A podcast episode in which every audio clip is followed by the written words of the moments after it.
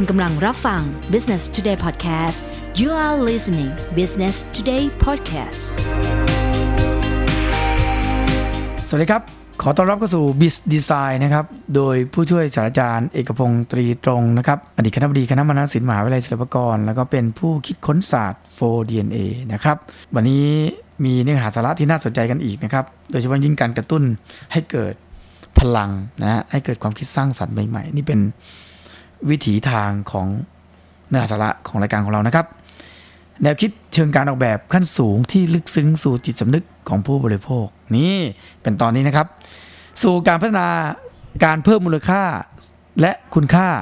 นะคือความสำเร็จของธุรกิจแห่งอนาคตนั่นเองนะครับ ในอดีตการออกแบบใช้เวลาส่วนใหญ่ไปกับการใช้เทคนิคต่างๆ เพื่อให้การนำเสนอเป็นที่ประทับใจ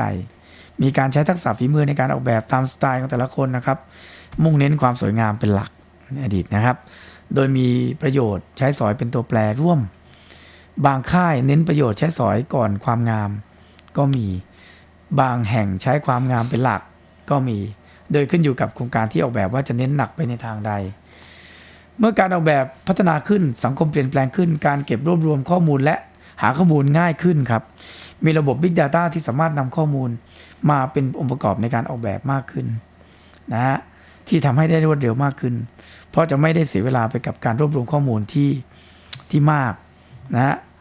กว่าการตกผลึกความคิดนะฮะบางทีข้อมูลมากเกินไป ไม่ตกผลึก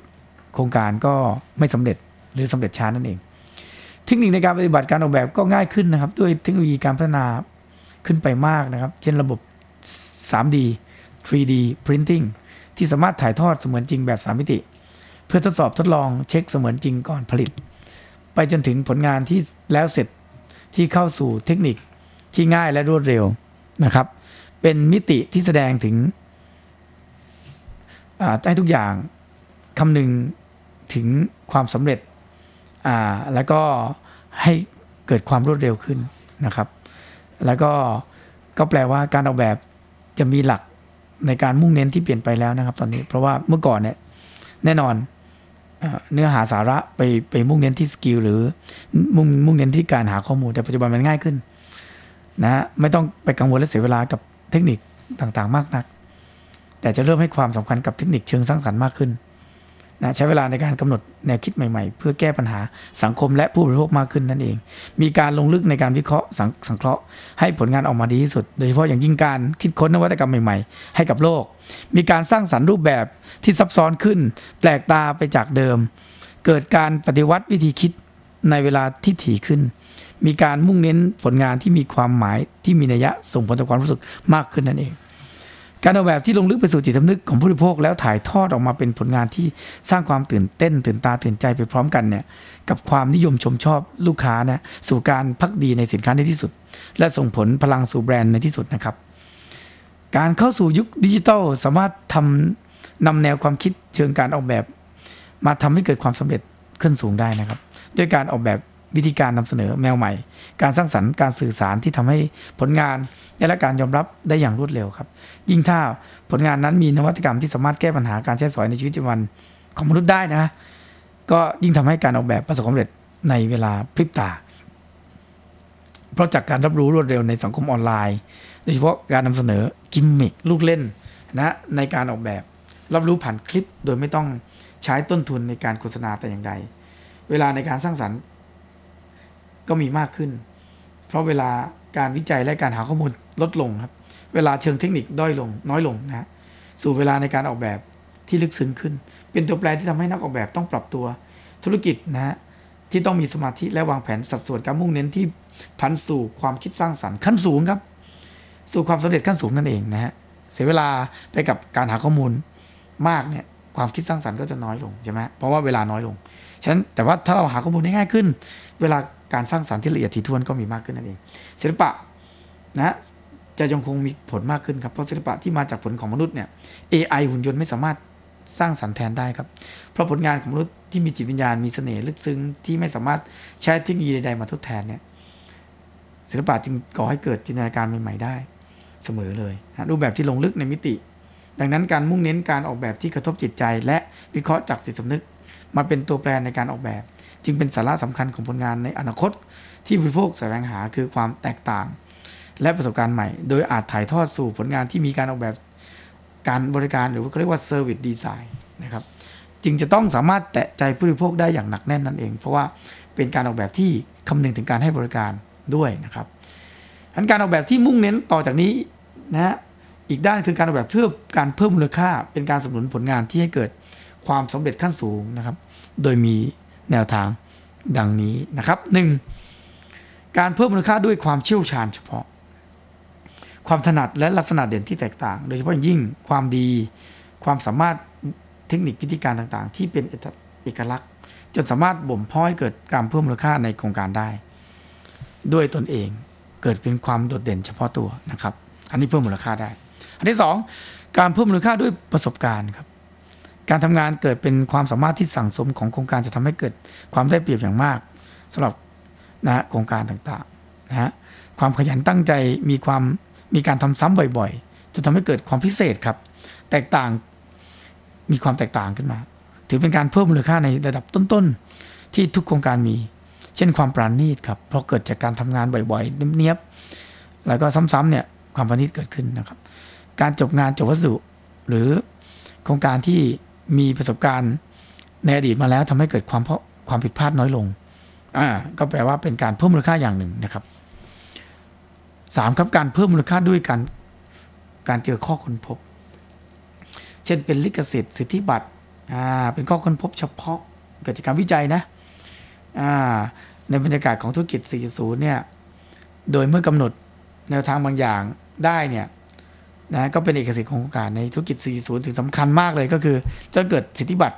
ลิขสิทธิ์ทางปัญญานะจึงควรเข้าสู่กระบวนการการยื่นจดลิขสิทธิ์นะครับการรับรองจากหน่วยงานรัฐที่คุ้มครอง และต่อจากนี้การมีลิขสิทธิ์ที่ทำไม่ซ้ำแบบใคร จะเป็นแนวทางแห่งอนาคตของการของมูลค่าที่เกิดจากการทำซ้ำต่อไปในอนาคตครับ อันที่ 4 การเพิ่มมูลค่าด้วยการกระบวนการในการสร้างสรรค์ โครงการที่แตกต่างมีแพลตฟอร์มในการทำโครงการเฉพาะ เช่น เกิดแนวทางประหยัดพลังงาน จากการบริหารจัดการครับ หรือกระบวนการที่ทำให้เกิดการประหยัดต้นทุน หรือวิธีการในการสร้างเสริมสิ่งใหม่ จากกระบวนการที่คิดค้นขึ้นมาโดยเฉพาะเนี่ยนะเกิดการให้บริการแบบใหม่ต่อผู้บริโภคและผู้ใช้บริการนั่นเองนะครับก็คือไปเพิ่มมูลค่าในกระบวนการที่แตกต่างเป็นแพลตฟอร์มใหม่นะครับ อันที่ 5 ครับ การเพิ่มมูลค่าด้วยการออกแบบเชิงประสบการณ์ใหม่ให้กับโครงการ อันนี้เป็นประสบการณ์อีกอันก็เรียกว่า experience design นะครับเป็นกระบวนการในการออกแบบเชิงประสบการณ์ครับ ในส่วนนี้เป็นวิธีการในการสร้างการเรียนรู้ใหม่ผ่านกับบรรยากาศที่แตกต่าง มีความคิดผ่านรูปแบบผ่านการใช้สอยใหม่เลย ประสบการณ์ใหม่เลย เกิดความว้าวขึ้นมาเลย และสิ่งและยิ่งเป็นเป็นประสบการณ์ที่มีการร้อยเรียงเป็นเรื่องราวที่สนุกน่าสนใจ ผ่านทุกอนูของบรรยากาศนะก็สามารถส่งเสริมกัน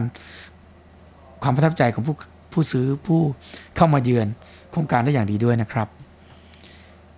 ต่อไปครับอันที่ 6 คือการเพิ่มมูลค่าด้วยการออกแบบให้ส่งเสริมคุณค่าทางจิตใจ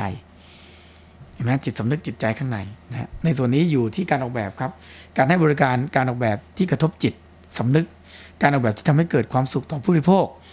การออกแบบที่สามารถเป็นตัวแทนจิตใจ และอัตลักษณ์ของตัว ของตัวตน ก็เป็นการเพิ่มมูลค่าไปส่งเสริมจิตใจนี่ก็ถือว่าเป็นการเพิ่มมูลค่าทวีคูณมากอย่างหนึ่งนั่นเองครับ อันที่ 7 ครับ การเพิ่มมูลค่าด้วยการสร้างนวัตกรรมใหม่นะเออนวัตนวัตกรรมใหม่ๆเนี่ยจะมาทำให้เกิดมูลค่าเพิ่มขึ้นได้ด้วย ในส่วนนี้เกิดจากสภาวะการสะสมต่างๆ ในอดีตด้วย ความมุ่งมั่นบ่มเพาะคิดค้นมาในอดีตด้วยนะครับ อาจจะ อาจจะเกิดจากปัญหาที่สะสมในอดีต และเกิดความคิดในการแก้ปัญหาด้วยนวัตกรรมใหม่ จนเกิดเป็นผลงานใหม่ ของโครงการซึ่งสามารถปรากฏอยู่ในผลงานตั้งแต่รายละเอียดต่างๆ เช่น นวัตกรรมวัสดุ นวัตกรรมการใช้งาน นวัตกรรมโครงสร้าง นวัตกรรมการจัดการนะนวัตกรรมการนำเสนอ นวัตกรรมของการใช้เทคโนโลยีใหม่ๆ เป็นต้นโอ้โหนวัตกรรมนี้เป็นสิ่งสำคัญที่สุดในยุคนี้เลยนะครับ ใครก็ตามที่เกิดมาในยุคนี้ ทำโครงการซ้ำๆกับคนอื่น ไม่มีนวัตกรรมตัวเองเป็นไงครับลำบากครับ อันที่ 8 ครับ การเพิ่มมูลค่าด้วยด้วยแนวคิดเชิงวัฒนธรรมอ่าสิ่งที่มีอยู่ความผูกพันทางสังคม ชุมชน วิถีชีวิต ประเพณีรากเหง้า ตัวตนของแต่ละสังคมคือความหนักแน่นในการเพิ่มมูลค่าโครงการให้ยั่งยืน แล้วก็ถือเป็นสิ่งสำคัญในการเพิ่มมูลค่าด้วย การไม่ลืมรากเหง้า การไม่ลืมครูบาอาจารย์ การไม่ลืมสิ่งที่เกิดขึ้นในอดีต การไม่ลืมประวัติศาสตร์ การใส่ใจประวัติศาสตร์ ใส่ใจสิ่งที่มีอยู่ในอดีต คือแล้วก็เอามาแปลรูป เอามาแปลรูปถือว่าเป็นการเพิ่มมูลค่าอย่างหนึ่งเขาเรียกว่าบิสดีไซน์ที่เกี่ยวข้องในเรื่องของวัฒนธรรม การออกแบบที่มีรากของวัฒนธรรม เป็นส่วนสำคัญที่สุดที่ทำให้เกิดการเพิ่มมูลค่าอย่างมหาศาล ฉะนั้นวันนี้ สูตรสำคัญของความสำเร็จในอนาคต ต้องทำกันบ้านหนักต้องทำกันบ้าน ต้องมีการทบทวน ต้องมีการเปลี่ยนแปลงครับ จะปล่อยตัวเองสบายสบายแบบไม่ทำอะไรเลยเนี่ย แล้วมาบ่นว่าเศรษฐกิจไม่ดี ผมคิดว่าก็จะเข้าตัว เข้าตัวเอง แทนที่เราจะไปโทษคนอื่น ไปโทษรัฐบาลนะไปโทษอย่างอื่น แล้วกลับมาดูเช็คเช็คทบทวนดูสิว่ามีอะไรบ้างที่เราจะแก้ไขปัญหาได้บ้าง มีอะไรบ้างที่เรา สามารถเปลี่ยนแปลงได้บ้าง มีอะไรบ้างที่เรานั้น จะต้องตัดสินใจในการที่จะเริ่มต้นใหม่นะครับ จริงๆแล้วไม่ต้องใช้ทุนใด ๆ เลย สมองและปัญญาที่ท่านมีนี่แหละ สามารถเพิ่มมูลค่าได้ สิ่งที่มีอยู่ บางทีท่านอาจจะมองไม่เห็น ว่ามันใช้ประโยชน์อะไรได้บ้าง ที่ดินที่มีอยู่บางทีท่านอาจจะไม่เข้าใจว่ามันใช้ประโยชน์อะไรได้บ้าง โครงการที่มีอยู่ บางทีท่านเนี่ยนึกไม่ออก แต่ถ้าเรามาทบทวนดู เรามาสเก็ตเรามาเขียนขึ้นมาดูในโฟน A เนี่ยจะฝึกให้คุณเริ่มต้น คิดปิ๊งก่อนแล้วก็เขียนขึ้นมา คิดไม่ออกเขียนก่อนนะฮะแล้วก็ลงแรงสำรวจทำวิจัยเบื้องต้นสำหรับโครงการตัวเอง มีเขาเรียกว่ามี sense of research คือมีมีสัญชาตญาณแห่งนักวิจัยอยู่บ้าง ที่จะมีการค้นคว้าด้วย ไม่ใช่แค่สุ่มสี่สุ่มห้าทำเลย ประมวลจากข้อมูลรอบทิศจาก Big Data ด้วย จะทำอะไรเนี่ย จะเริ่มต้นทำอะไรและต้องลงทุนเนี่ย มันต้องมาจากแพลตฟอร์มที่ละเอียดก่อนทำทุกอย่างบนกระดาษก่อนนั่นเอง ให้เนี้ยบก็จะประสบความสำเร็จนั่นเอง และคิดเชิงบูรณาการนะเอาศาสตร์อื่นที่เราไม่ไม่เก่งมาบูรณาการด้วย ศาสตร์ไหนที่เราไม่ชอบ บางทีเราก็ต้องตัดสินใจที่จะเปลี่ยนแปลงที่ชอบ ให้กลับมาชอบไม่ได้ เพราะบางทีมันอาจต้องใช้นะประโยชน์ในการเปลี่ยนแปลงด้วย มีอะไรบ้างที่เราสามารถที่จะเอามาเป็นข้อมูลในการที่จะตัดสินใจได้ อย่างรอบทิศอย่างละเอียดถี่ถ้วน ยุคจากนี้เป็นต้นไปคุณก็จะไม่โดน disrupt นะบิสดีไซน์แนวคิดเชิงการออกแบบ เป็นเรื่องสำคัญที่สุดในต่อจากนี้ไป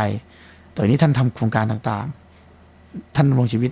ท่านต้องมีศิลปะแห่งการออกแบบอยู่ในชีวิตบ้างนะครับ ฟังรายการเรานี้ เราอย่างต่อเนื่องนะครับ โดยผมผู้ช่วยศาสตราจารย์เอกพงศ์ตรีตรงนะครับ เราจะมาทุกครั้งที่จะมาเล่าเรื่องนี้ กระตุ้นให้คุณนั้นเข้าสู่กระบวนการในความคิดแบบก็เรียกว่ามีความสร้างสรรค์นั่นเองนะครับ วันนี้บิตดีไซน์ลาไปก่อนพบกันใหม่ครั้งหน้าครับ สวัสดีครับ